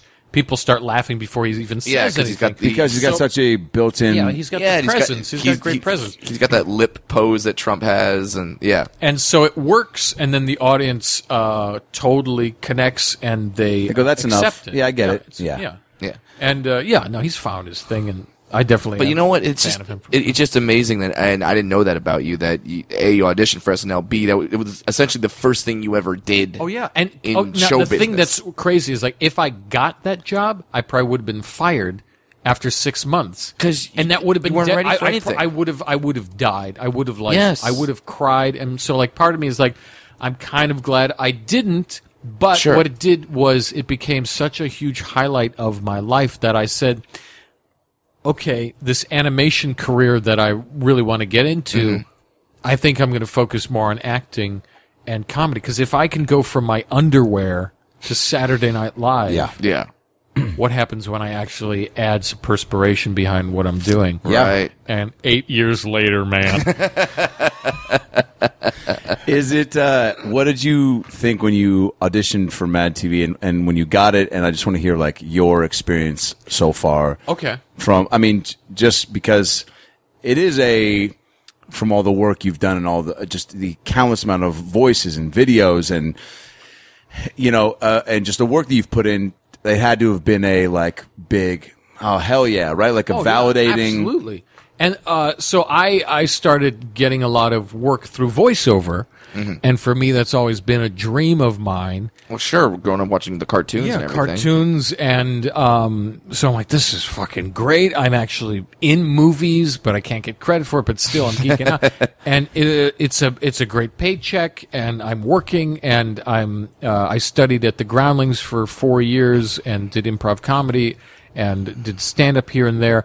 And I'm like, well, I'm actually, I'm, I'm doing it. I'm, I'm, I'm, I'm happy you're with what I'm show doing. business. I'm okay with this. Making doing okay.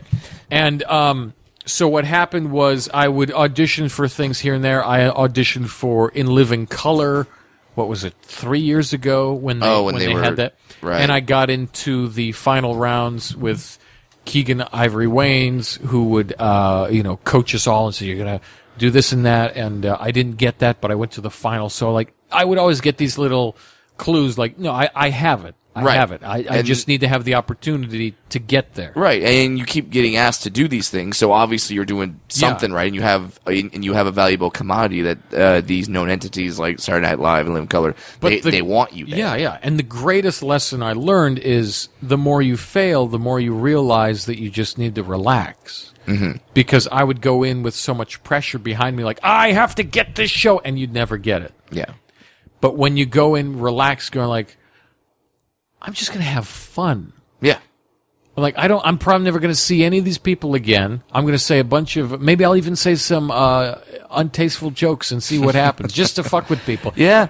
And you book the job. You know, the, uh, It's crazy. Totally Yeah. true. The the, la- the last part I got was one where I it was a last minute audition, didn't have really time to read the material, and just kind of went in like, well, I'm just gonna go nuts with this. I'm not gonna. I'm not gonna get it, so I'm just gonna have fun with it. Had a lot of fun in the room, and then I get I get the call like, "Oh yeah, you got the part." You're like, "Wait, And what?" my- yeah, and, and it's the classic story, it, and it keeps repeating itself. My buddy Ross Marquand plays Aaron on The Walking Dead, mm. and he had the same thing. He was going to leave L.A., and he went, and they're like, Walking Dead audition. He's like, I'm not going to fucking get this, so he didn't really care. He put in the work, but didn't care, and then got the fucking job. Right. And it happens all the time with people. But, uh, I mean, you know, different stories for different people. Some people work their ass off and then, uh, they do get the job. But for me, it was like I just went in and it was the first audition I really went into just so relaxed where I was just like, I'm just going to have pure fun yeah, and just fuck around. And, you know, Barry's like, you got to have a tight five man. And of course, it was like, uh, you know, longer than that. Yeah. And that's always the one where, like, when they're laughing their ass off, don't leave. Just keep going. How do you get to that place though? Because the, I mean, everyone's approach and, and journey is different, obviously, but like it is easier said than done to just walk in and go. Like my mom says it all the time to me. She used to quote Michael Jordan. She'd be go, even when I was in like ninth grade and I'd have a big basketball game the next day, and she'd be like, Michael Jordan just always said, "Fuck it." I was like, all right, well, I don't know if that's like a direct quote, but like, she's like, no, I is read that it. Nike. I read something. yeah, fuck it, or do it. Maybe it's fuck it and then do it. Just fuck it. do it. Yeah, just fuck it. Mom, that seems a little aggressive. Uh, I love tequila. so so it's like to just have a a free like go in whatever happens happens because even I tried to have that same approach on my you know because I had to test twice and the second time I definitely upped the ante in my head as far as stakes but I also got even more confident because I was like oh I'm going in with a completely different uh, set that I think is better than what I did but there was still definitely like the nerves that creep in that go what if it, like where I, I would be very confident and comfortable to go, you got this. But then like creeping in was, don't fuck this up. Like this is on you. And you know, um, what if you don't? And then it's, you have to silence that. And it's human nature to, y- you know, um, again, just easier said than done. So how do you get to that place to where you're just fully, Honestly, comfortable. I, I couldn't, I, I can't explain it because it just happened. You know what I mean? where it was uh, part of it was it was last minute, like you said, Sure. where it's like, you know, I got an audition for you, man. Next week you're going in. I'm like, fuck.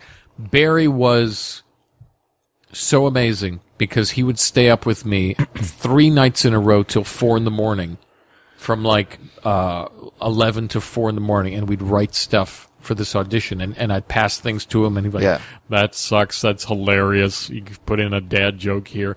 and um, and it was great. He and he really worked his ass off Yeah. for me. And then and, you I appreciate kinda- Barry so much Yeah, more you kind of that. see that, and you kind of makes like, you step right, your game and up that- too. Right, absolutely, want- because you I'm want to like, disappoint him. He he's working so hard for me to get on this show. Right. I've got to work hard too, but um, it just got to the point where I'm so confident with the impressions I was going to do that uh, that I was relaxed. Yeah. And also, one of the things I did in the back of my mind was, I said, if I fuck up in Mm-hmm. anything that I do, I'll just go back and do Trump Gotcha. So like I'm like I, I'm like I have a fa- I had Yeah. a safety net where I was like if I'm if something's dying I'll just go and comment on myself like Isn't this guy horrible, by the way? This guy's a loser. He's, is he from Poland? What the hell kind of name is this? Piotr. He's a cra- crazy name, by the way. We should change his name. His manager suggested he change his name to Peter Katz. Peter Katz. Who doesn't like cats? I love cats. I've got 20 cats in my Trump Tower, by the way. I don't feed them. We got a little maid. She feeds them. Yes, she feeds them. Margarita feeds them. I love margaritas, by the way. by the way. That, that that that is literally an impression that you could just get lost in. It's and- and unreal, just- and it's, dude. it's, keep it's going. like Jeff Goldblum where Yeah. you just you can say random shit and it it's just fucking hilarious Yeah. It's, I mean, it's unbelievable. Like, what a great, and I don't even want to say crutch because even you stepping out to Yeah. comment on yourself, you still have to be oh yeah yeah you have to be aware in context Yeah, yeah, yeah. and Yeah, yeah. articulate. But also yeah you, you need to know when to give and take You can't just stop from an audition. Isn't he horrible? He's so stupid. like that would Yeah. be, yeah yeah yeah, yeah you force it. But the thing was, I did the audition and didn't have to do that. Mm-hmm. But um, and then I had a meeting with the producers and writers that was, you know, I sat down and it was supposed to be a you know 15 minute meeting. It became like an hour and a half. Yeah. And I'm like, okay, That's a good is- sign. This is a Yeah. good sign. And then Mike Shoemaker calls you and goes, "You didn't get it. You're like, "You're- this isn't even your show, man." It's like he, uh, Mike has had a camera on you for the last eight years. Um, but yeah, then so I, when you got it, you were well, I, well, I oh. did the, the the meeting and then I went and did the network test. So Mm-hmm. the entire Mad TV crew was behind me. They said, "We want you on this show." Yeah, don't fuck but it up. you Oh. don't fuck it up. Um, and Jeff Bridges again, man. We want you on the show, man. And uh, the CW is uh, so. So I had to prove myself to the network Yeah. alone, Sure. but also that's scary because they're like you're doing a network test on your own. Normally we would do this with other people and you do scenes and stuff. So I was like. Oh, I, I had no idea what to expect. So there was added pressure because they were all booking out an hour of their day or whatever, half an hour to prepare for me to come in, do my five minutes. They talk amongst themselves and Yeah. then, you know, go. So there was added pressure. I'm like, I am, I am physically changing schedules for 25 executives. wow. You know, that's kind of weird to think about. Yeah. And, ah, that's what I thought about. Um, I literally could listen. But I knew right away that the key to get me on this show was um, my beautiful teeth. My teeth have got. Now I'm turning into Donald Trump, Steve Buscemi. Hold on a second, people. Hold on a second. I'm going to build a wall so big. but Steve, you're so weak. You don't No, have no, no. muscles. Well, the muscles. You don't need muscles. You hire muscles. That's why there's a term. You hire muscle. Mm-hmm. But but then Steve, if you build the wall, that keeps out Antonio Banderas, and then you never work with him again. No, no, no. You build a wall around the country to keep everybody in, oh. so they can't escape you, and they have to be your friend. And then they put you in your movie, and, and it's great. That's how I have a really great career. By the way, You Now it's all melding does that ever happen where Yes. you, you start and you go, yeah, yeah. And that's gonna also get I'll, lost in I'll, it. when I do stand up, I'll have to make sure that my uh, impressions back back and forth have to be uh, contrasting. Yeah. Like if I do uh, Charlie Sheen and then I'll do a Nicolas Cage sometimes they'll just morph into one. Like, Duh, oh my god, this is freaking crazy! And then Charlie Sheen, and I'm like, fuck, Nicolas, and I get lost. Yeah. and it's not good. So you have to like, you'll have to find something in between. Like, okay, like, uh, duh, Charlie Sheen, and then the dude, Yeah. and then uh, Jeff Goldblum, and then uh, Ian McKellen, and then you know, so you mix it up. Facially too, that's got to Right. be a trigger, Yeah. right? To Yeah. wh- however your face contorts or conforms. right? Yeah, is there a way that you do you have do you have, do you have like a system for it's like okay if like like if Mad comes to you and says all right you have to do this Arnold. celebrity this character Arnold whatever do you do you have, do you have like a process of Yeah, Going so, through it? Um, I I've done it enough now Mm-hmm. that I know when somebody gives me something, I can be like, I probably can't do that. really just because I'm like, it's going to take so much work to Mm-hmm. do that um, by the time uh, I, I finally get it down, it's it's already passed. Or, or sometimes they'll give me a, a character. I'm like, I've never heard of this guy. Oh, I can do him. Yeah, I know. I oh, absolutely, I can do that guy. yeah And it's it comes from me doing so much uh, voice matching and voice work where I listen to a guy, I'm like, yeah, I can do that. No, I'll pass. Yeah, I can do that. No, I can pass. Because there's some people in your register that you're just like, I, I can't do that guy. Yeah. Mm-hmm. But then sometimes you're like, okay, um, I know I can do that guy based on his mannerisms alone. you know? Interesting. Like I know Adam, you were you were uh, assigned to do Alec Baldwin. Yeah. And you did an amazing Baldwin because you started focusing on the mannerisms, and then the voice came. Yeah. That's what I felt. uh, Honestly. That's exactly what happened. where it's like you're focusing on Alec Baldwin suave, and then it just sort Yeah. of came, and then And the cadence of it, Oh, and then all of a sudden the voice it- started. Yeah. And if you watch yourself doing it, it's fucking Alec Baldwin. And it's amazing. And the thing is, like, you also did Pitbull. And Yeah. Did you ever do Pitbull before? No, No. And it's They, fucking- they put down you're doing Pitbull, and that's what, quite honestly was is one of the cool things about the show. I mean, you know, where it was like, it's fun to have those challenges. yeah, and I was like, fuck, man, I, and I immediately see it. and I Create go, a character now. I go, I'm doing Pitbull. I go, shit, and then I watch this- enough things, and I go, all right, what is? And my initial instinct was like something kind of like that, you know, what kind of like, you know, unidentifiably Latin or Cuban, you know, maybe, you know, yeah, and laughing. Oh my God, Pitbull, you're hilarious. Thank you, Jimmy Fallon. But you know, like the real thing is like I'm Mr. Worldwide, like Mr. 305. But like I like to dance, but I also like to like hang out and have chips with my friends, sit on their couch, Yeah. try to lazy boy. You're so vaguely Latin. I love it. I'm Cuban though. And the thing is, fuck it if it's accurate. If Yeah. it's funny, it's fucking funny. So Well, that's like Darrell Hammond, where it's like he may he may be able to do a dead on Trump. Yeah. But he's he, he he I don't know if he's phoning it in or he's just like no, this works enough for me. This is the joke I want to tell. sure and and, you the, and the classic example of that is uh I'm Donald Trump, and I gotta say that this is a very beautiful podcast. By the way, Oh, thank It's you, Donald. Great. thanks I'm for gonna- having So it's like that's a different version of Trump. Yeah. You know, that is a very sellable Trump that's used on shows, and I've seen comics do it all the time, and it works. yeah. Mhm. Yeah, and like because the, the- I was going to say the classic example of that is uh, Dana Carvey doing George Bush. Right. That's not No, a right. good impression of Well, George Bush, but he yeah, just sold the found, fuck he, out of it. he found a line that he Right. said maybe once or didn't even say. yeah, and one just time he said on. not Right. gonna do it, and then not gonna do it. yeah, and then And just the- held on to that. Yeah, and it went on, and then everybody mimics his George uh, George Isn't that amazing? Yeah. And and also finding like because it's funny. yeah yeah, not because it's accurate. It just becomes so fucking funny that becomes part of the lexicon, so people accept it as reality. Then they watch real George Bush, like, what? They're like, why aren't you being? Why aren't you saying not going to do it? yeah, Not gonna do it. yeah. When the, well, you're you're supposed to say wouldn't be prudent. I, I wouldn't be prudent. By the way, Piot has. Uh, if you have, if you have my number, which I'm not about to give out, um, because we did, five. because we did one time on a podcast.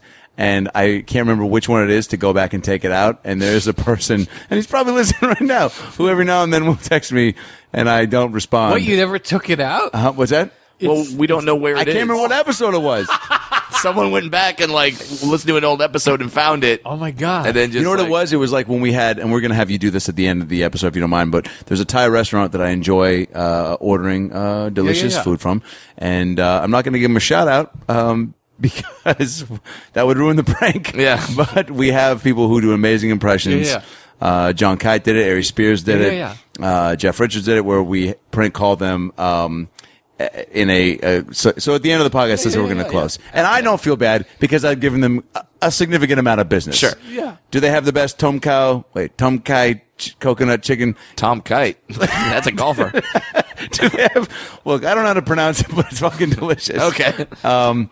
Anyway, so I want to know, um, is there like when you do Goldblum, right? Do you uh, do you think about like you did it for my voicemail, and people think straight up, everybody who calls goes, "How'd you get Goldblum for your voicemail?" Do you know that it is uncanny as that it's like sounds exactly like him? the thing is i like like doing the impressions for Mad. Part of the reason I also like say I can't do an impression of somebody if they give it to me is because I want it to be as accurate as possible. Yeah. but it's that's dangerous because I know it's like you shouldn't, and I'm I'm I'm getting better at it where it's just like just focus on being funny, but I can't help but try and make it as accurate as possible. Sure. Um, and so when I'm not accurate, part of me gets angry, but I'm like, you know what? Fuck it. And Donald Trump is the first for me that I found like, I can just play with him and I don't have to focus on how accurate it is. And I Yeah. just like, I chose podium Trump, which is, He's like, get him out of here. Get him out of here. He's a Mexican. Throw him out. But that's my baby, sir. I don't care. I hate, I love babies, by the way. My daughter Ivanka is a baby. I held her. I held her. I had a, I There's held, pictures of me holding her. she came out of my two golf balls. You wouldn't believe it. Uh, no, so for like Jeff Goldblum, I have had people say to me like, "Oh my god, he's amazing." Like the one you're doing is exactly like him, and I'm like, ah, I, I don't know, and I really appreciate that, and I'll never, uh, I'll never feel that I'm exactly that guy, but I feel very comfortable and I enjoy doing it. Is- you know, Yeah. Is it and the reason I say that is Yeah. because when I do voice matching, yes? And for those I- and for those who are listening that don't know what that is, Yeah. So voice matching is when a voice actor has to go in to replace a existing celebrity or actor um, because they're unavailable, or it's for a trailer, a promo, Right, or, or- so- or just a missing line. Yeah, so for instance, when Matthew McConaughey does a movie, then they did- they, they don't get a line exactly right, and they don't want to fly Matthew McConaughey out from or pay Texas. fifty five thousand dollars for twenty five minutes. Right. Then they then they then they They'll get a call guy for then they call bucks. Piot. Yeah.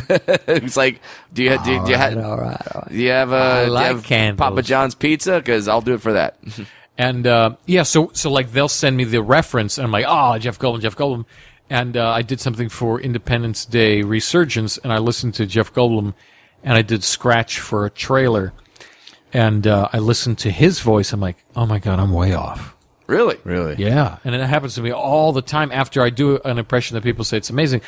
So it, it part of it, it you know, I do always reference back to the material of the original guy as mm-hmm. much as I can, but I'm starting to let go and just like just have more fun because, and Mad TV's really helped with that. Where it's like you have no time, so fucking do it. Yeah. Yeah. You know, The You have chaos fun. is strong. Yeah. On that show. Yeah. And, and and it really helps you as a comedian because you're like you don't have options. Just go and go with what's written out and just play the best part of that and improvise and have fun. It's amazing how much you can surprise yourself when you force yourself into those situations where someone says, "We don't have time for you to get this." Yeah. quote unquote right. You just need to do it. Yeah. and then you just uh, fuck it. Okay, go, and, and and then just amazing things come from that. Yeah, and, and, but what you're saying with do I realize Jeff Goldblum is good? Um, I first did when I did an independent film, and uh, my co-star that I was in, she said, "Oh, I'm best friends with Jeff Goldblum's wife. Will you record a video as Jeff Goldblum so I can show her?" And I was like, uh, "Sure." So I sent it to her, and then in between filming, she goes, "Yeah, she showed it to Jeff. He thinks it's hilarious, and you sound just like him.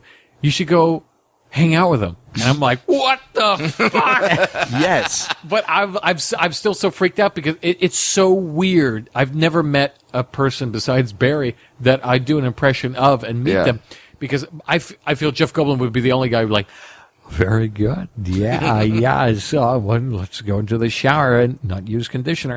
Uh, uh, and talk to each other. Ah. well, because I mean, like Adam got to do Danza on Danza, Yeah, where yeah, he yeah, got yeah. to do Yeah. Tony Danza, do Tony Danza. Like I, I would, I would pay good money to have you. you do I would Goldblum pay on Goldblum. a lot of money, man. and I and I and it might be something that you know when I get fixated on certain things, like I and I just I don't not make it happen. And We got Jeff Goldblum locked in a closet. You got to do an impression for him. he's here right now, Piot. Ah, help me! Somebody call the police. uh, uh, it's roomy in here, though. Very nice. you and him uh, in some fashion, like doing a whether it's not, not just an maybe it's you interviewing him as him or whatever, but like that would be. Or maybe it's just you have the same voice and Yeah. it's two guys having dinner, and maybe it's Goldblum's best friend who just happens to also sound exactly like I don't know what it is. Yeah, yeah. Or it's that Jimmy Fallon thing where he used to do where you know he'd do like uh, Keith Richards, you know, Yeah, and yeah. talk to Keith Richards in the mirror, you know. Right. Um, This is just, I mean, when when you when you can do impressions that well, just the sky's the limit for uh, creativity in terms of what you can do with it. Oh yeah, yeah, and it's it's really open doors, and it also leads to original characters, which is also crazy.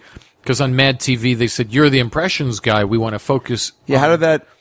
How'd you take that? So, well, I mean, I, I completely understand it, but I also didn't want to get pigeonholed. And what was really interesting was Frank Caliendo, who was the impressionist mm-hmm. on Mad TV. He reached out me out to me, and uh, we started connecting and texting back and forth. And he was telling me like, you know, l- really fight for it and get your impressions out there, but also like uh, let you you know stand your ground and. Uh, Try to get some other stuff, and I've been able to do some original characters on Mad TV, like uh, Buford, the old uh, judge police character. Like, now hold on, umbrella. Yeah. Um, that guy's so much fun for me because I there's no rules and Yeah, there's- you there's can make no- 'em up as you I go. can make them up, and Yeah. that's so much fun to do. But the gift I have is that by doing so many impressions, Mm-hmm. I can easily do many characters because I just tweak impressions. Sure. Uh, take out a take out a mannerism, add a mannerism, um, add age or anything. So, for example, uh, let's do who, who who's somebody that I do. Come on, Adam. Uh, Throw 'em out. Liam Neeson. Okay, Liam Neeson. Mm-hmm. Now, if we just make him a little bit slower, and we get rid of his Irish accent, and then we make him part of the Old West. Now it's Liam Neeson trying to sound like a Western cowboy. Right there is Damn. just a, a slightly Wow, different I- character, right? I mean, screw you, Morgan Freeman. I want that voice to narrate So- my life. Well, hold on now. Morgan Freeman is pretty good at doing some narrations. Now, Brad, have you ever dressed like a penguin? Because I think you might be the perfect size.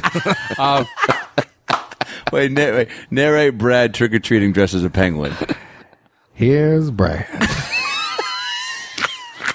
He's a little too old for Halloween, but that doesn't stop him because he's got a sweet tooth. It's 9 p.m. The children are going home because it's nearly past their bedtime. But Brad has just started his night. Pouncing up and down Hollywood Boulevard, entering every candy shop he can find, he scores big time because he's dressed like a cute little penguin. And chicks dig penguin dick. oh my god! Oh, that's oh, it's fucking ah. great. But like, like, like, I, I learned to do Steve Buscemi because mm-hmm. I did Austin Powers for so long, which is Yeah. like the biggest cliche impression everybody Yeah. did. Yeah, but also you got to do that impression to start to wet your palate and Right. get conditioned to going. Oh, I can mimic shit. Yeah. Mm-hmm. And so, like, I from that I learned like I could do other characters. So it was like, yeah, baby, very shagadelic. and so I started playing with the idea, like, mm-hmm. What happens if I take away his British accent? Yeah, baby. Now I'm sort of turning it to Mike Mike Myers, which is cool. That's awesome. I can do Mike Myers, and then uh, then I get rid of it and make it a little bit higher. And then wait a minute, it kind of sounds like if I add a little more teeth there, then this is basically Steve Buscemi. Oh my god! wow, from Austin yeah, Powers baby, to Steve yeah, Buscemi. baby, yeah, yeah, baby. Very shagadelic. Oh my god! Austin Powers 4 starring me, Steve Buscemi. I'll also play Dr. Evil.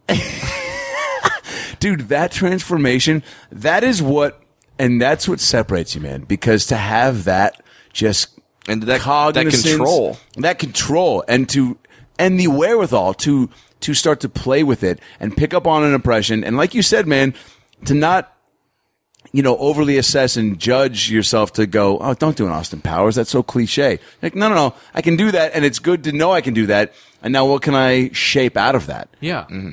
That's rare, and that's why you are Thank where you, are. Thank you. Do you prefer doing impressions or or, or original characters, or do you just like you, you, I you just like them both? I enjoy doing voices. Yeah. So if it's an impression or a character, to me, what really makes me happy is when I'm not myself. I was going to say, do you like your own voice? No. and that's the reason I started doing a lot of impressions. Was my brother when I was 18, he got me a microphone, and uh, because I was really interested in voiceover, and I really got to hear my isolated voice for the oh, first oh, that's time. always scary. and I'm like, what the fuck? Yeah, yeah, like yeah. now it's it's oh, like even this I'm putting on almost a smoky voice. I'm- I'm- okay, okay. Let me do, let me try and do my normal. My normal voice is kind of like this. Like Yeah. like when I'm at home with my girlfriend, I'm like, this is how I talk. It's it, it's, It's almost it's almost like you're George Lucas. Like, well, hold on a second. It's uh, you know very interesting that you say that because uh, George Lucas uh, is me. Did you laugh, Lucas? I couldn't tell what that was. your mouth barely open. Uh, Well, I, you choking on a Tootsie Pop? I, I, I, I well, is, uh, that's what I call my wife. Who's, uh, uh, of darker complexion. uh, she is black. Um, I, uh, too much tequila, not getting an authentic George Lucas. So sorry, Star Wars fans. That's Um, incredible. But um, I have no idea what we're talking about. We were talking about your uh, your own voice. oh yeah, my own voice. You heard it from the microphone. Yeah. So I heard it on the microphone. I'm like, I don't like this. So I would I would automatically change my voice. And um, but now, I mean, this is my confident voice. This Yeah. is the projected voice Yeah, that you do. And I, I, I would study audio. Um, there was like these audio books about uh, confidence. You know, like Mm-hmm. your people will be shocked when you first speak with your confident voice. They'll they'll disregard you and ignore you and say that's not really who you are. But you have to stand proud and say that's what I sound like. and so. Oh, By the way, if, if, if you know, they say people will be shocked when you talk with your confident voice, yeah, because they'll be terrified if you're like, "Hello, stranger that I have never met before." I would like to order a number four on your menu, the menu behind you that you are standing in front of. And yes, no tomatoes on my sandwich. I tell you, if I find a tomato, oh, I will burn this mother to the ground. This tomato Yeah. will be a no. Asiago on the side. What am I, an asshole? You That's always have to have like a confident voice. confident laugh.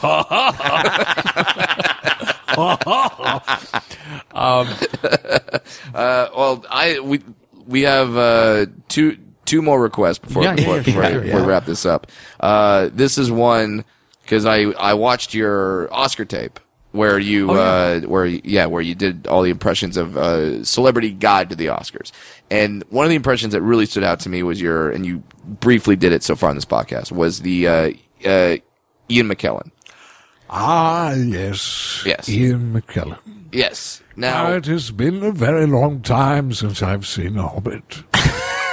but I must say that I do love your big feet. and you know what glad- they say glad about said big feet? big shoes, right? Big cock. One of my favorite moments in podcast history. Yeah. was when Ian McKellen did uh, Maron's D- uh, WTF, Oh, and yeah. he does a Shakespeare sonnet. Yeah. At the very end of it, and Mark Maron's like, I've never heard that before. Yeah. It's crazy. and uh, it was so great because that it, it, it literally wasn't until he did that that I go, oh, a great Shakespearean actor could really make you understand that crazy language. Oh, yeah, like you really get it. So um, much as a great Shakespearean actor can make you understand that language, I was wondering if a great actor, Ian McKellen, could help me understand the language of Kanye West.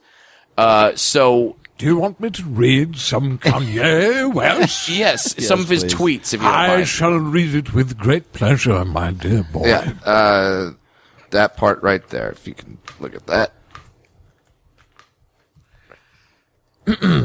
Mhm. This is an actual tweet from Kanye West. Actual tweet. Exes can be mad, but just know I never let them play with my ass. I don't do that. I stay away from that area altogether. you shall not touch my ass. Oh my god! All right, one more, Oh one more, one god! Oh my god! How about, that, how about that top one right there? Have you ever thought you were in love with someone, but then realized you were just staring in a mirror for 20 minutes? I have to dress Kim every day so she doesn't embarrass me. You know what I'm saying, player? I'm from the streets, y'all. Yo, yo, yo. Oh my fucking god! Son of a bitch. well, now I now have a great understanding of uh, Ka- of Kanye West. So thank you for Well, that. thank you. Yeah, by the way, that's when you're also doing a set on Amir show on Friday, right? Yes. Um, I don't. When is this podcast coming? Uh, not till after that, but Okay, the yeah, well, week after. yeah, well, it, yeah, I- it yeah. went Still. fantastic. Yeah, uh, But- um, Amir K is kind enough to have me do some stand up Yes. on his show. And the thing is, like, I haven't done stand up uh, consistently a lot because I've been focusing on other things. So I'm kind of excited and nervous, but I'm like, you know. I, I just like to play. And so um, I've got some things planning to do. Can I suggest doing some of that? Absolutely. Reading- reading I Kanye tweets as very Ian- happy. Yes. I mean- Suggested by my good friend, Mr. Brad Williams, who is Yeah. a living, breathing hobbit. I will read Kanye West, and I need to put on my spectacles. Yeah, you're more you're more than welcome to do that. Oh, yeah, that, yeah, yeah. that that'd be great. All right, uh, and our our last request, and again, Yes. um, is, this has been amazing, by the way. Thank you I knew I know we uh, you know scheduled and rescheduled, but I knew when we Oh, got no, I locked. knew- I knew, we knew- got locked in. It was going to be. Oh. There were you know there was a few times when we had it, and then we were trying to do it after our Mad TV live tweets, and it was too much. The and- audience loves this, by the way. yeah. Tell us when he canceled and the text that followed. What did this manager say? Um, can you, uh, as as Christian Bale, can you get mad at us for ca- for canceling on you? You fucking twats. Fuck you! I don't want to yell in the mic. Um, You- yeah, but you, have, but you have to yell. It's Christian. You get your fucking loss. I haven't done Christian Bale in a long time. Hold on. Um, no, tequila. You should not have made me have tequila. this is the problem I've learned. The One more- little glass, uh, huh? You yeah, I- tiny Pollock. Hey, I didn't eat. Uh, I didn't eat a lot. Uh, let me get angry at you, Harrison Ford. You stay away from my kids. What about Harrison Ford doing stand up? So, uh, a bear walks into a bar, and he says, "Can you get me something chewy?" Uh, Wait a minute. sir, chewy bar like a like a chewy oatmeal, like the Yeah. Quaker Oats chewy bars. That was my joke. I give you permission to laugh. no. Oh man, thank you guys for having me. No, this is the best. Brad Yeah. Brad's pulling up. All right, I got the the number of the Thai restaurant that I like to order from. So do you want me to place an order? We hang up. What are we doing? We're gonna call uh, as soon as they call. We'll we'll hand you the phone. You hold up to the mic. What impression do you want me to do? I initially thought uh, Goldblum, but I got to be honest. I think Buscemi ordering from this place is or Trump. Fuck, I don't know. What do you think? Oh my god. Let me Do go. Trump? Do you think Trump is too on the nose? Because it's funny for us to know that it's Steve Buscemi, but would he know Trump, or should I just fucking go? Oh, let's do it. Whatever you want. We could let's start with Buscemi and see how they respond. And I think going to a Trump at the end of it, I think could be kind of great. Yeah, i- i- i- if Trump wants to interrupt and say, "No, I wanted pad thai," then fucking go for it. Yeah, whatever. You All right, want. man. All right, so uh, here we go. Here, I I gotta come over there and like Okay. hold it for you. Okay, So, perfect. hold on. Yeah.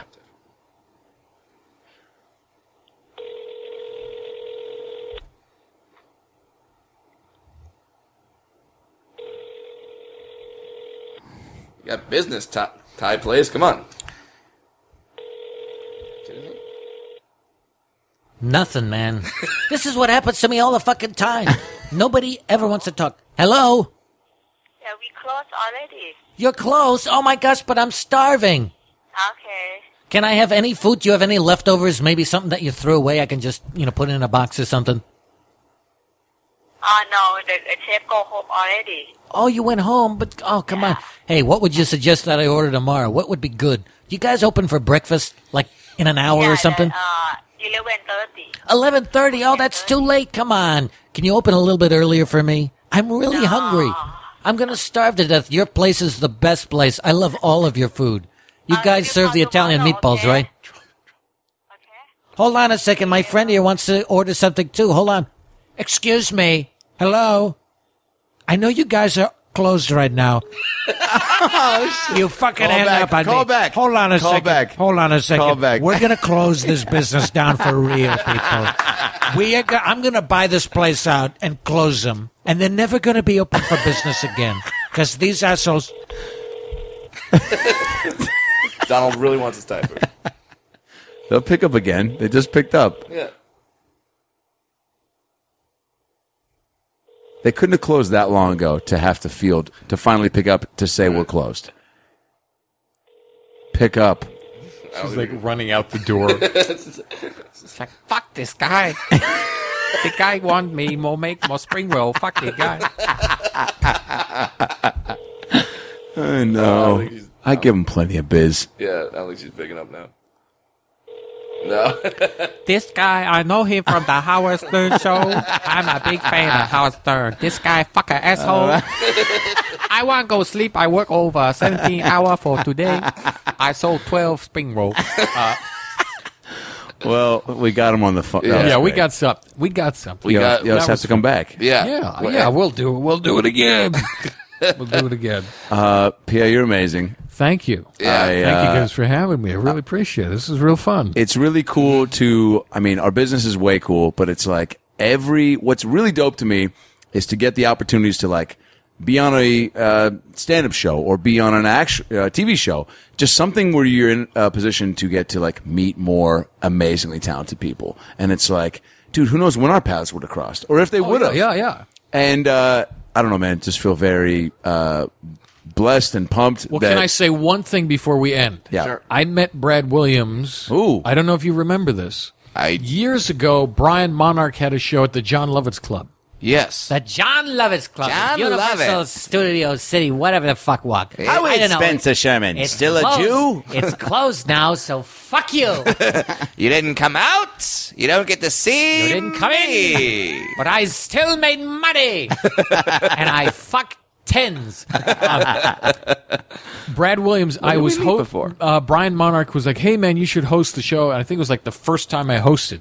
Oh yeah. and uh, I was MC and I was doing uh, impressions, and all the comics were treating me like shit because they're like, "This guy's fucking weird." Like every time I would uh, bring someone up, they'd be like, "This guy's fucking weird. This is a weird MC. What a fucking weird MC."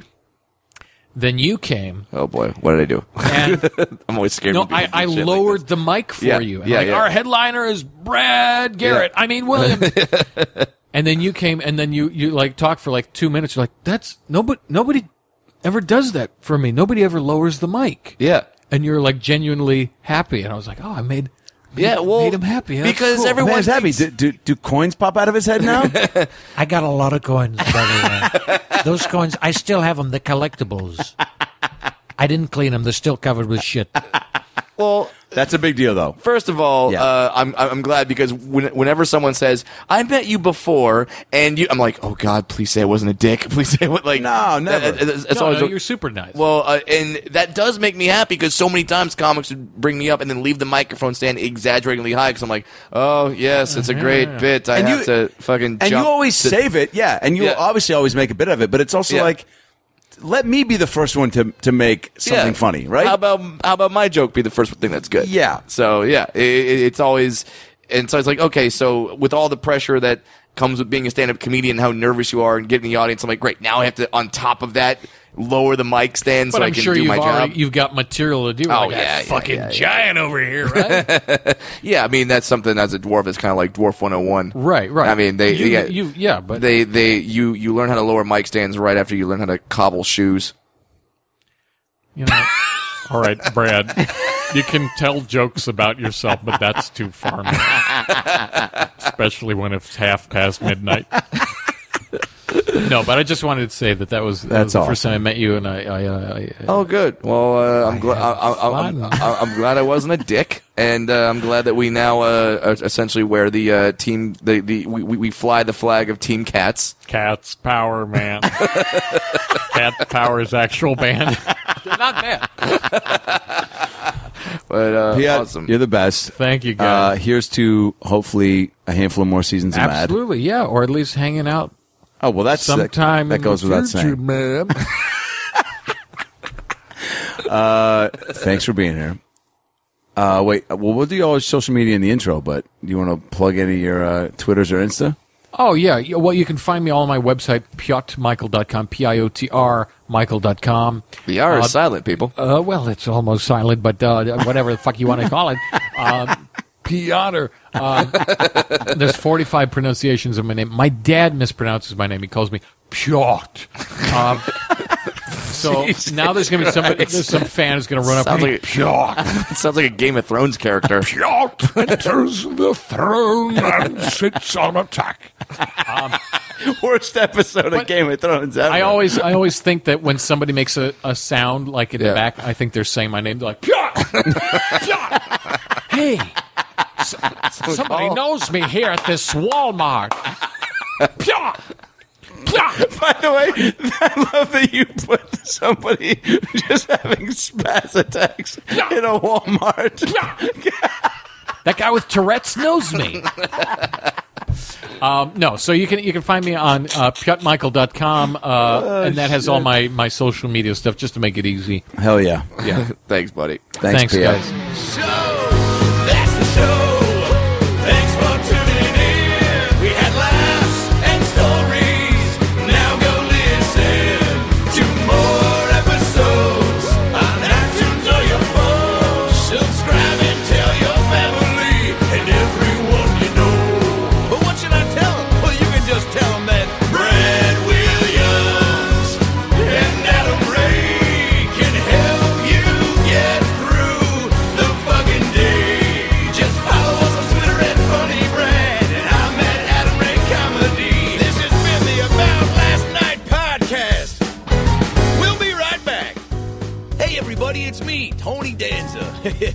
for listening to the About Last Night podcast with Brad Williams and Adam Ray. Boy, they're a lot of fun, huh? Why don't you subscribe on iTunes to this fucking podcast? Give them a five star rating so this midget and this Jew can feel good about themselves for a couple minutes. Also, get on your iPhone or Android and get the podcast app. You can also listen to it on Stitcher or AboutLastNightPodcast.com, where you can hear past episodes with great guests like Lisa Kudrow, Paul Feig, Kevin Nealon, Bob Saget, Deon Cole, Chris D'Elia, Adam Devine, Michael McDonald, Jaleel White, Bud Friedman, Steve O, Harland Williams, Tom Arnold, Ron Funches, Rick Glassman, Blake Anderson, Anders Holm, Jessimae Peluso, Joey McIntyre, and many, many more. I'm Tony Danza. Thanks for listening to the About Last Night podcast. Good night. That's it, right? You got it? Sweet. Boy, it smells good in that booth, by the way. What kind of candle is that? Hanukkah willow? nice. Seeking the truth never gets old. Introducing June's Journey, the free to play mobile game that will immerse you in a thrilling murder mystery. Join June Parker as she uncovers hidden objects and clues to solve her sister's death in a beautifully illustrated world set in the roaring 20s. With new chapters added every week, the excitement never ends. Download June's Journey now on your Android or iOS device or play on PC through Facebook Games.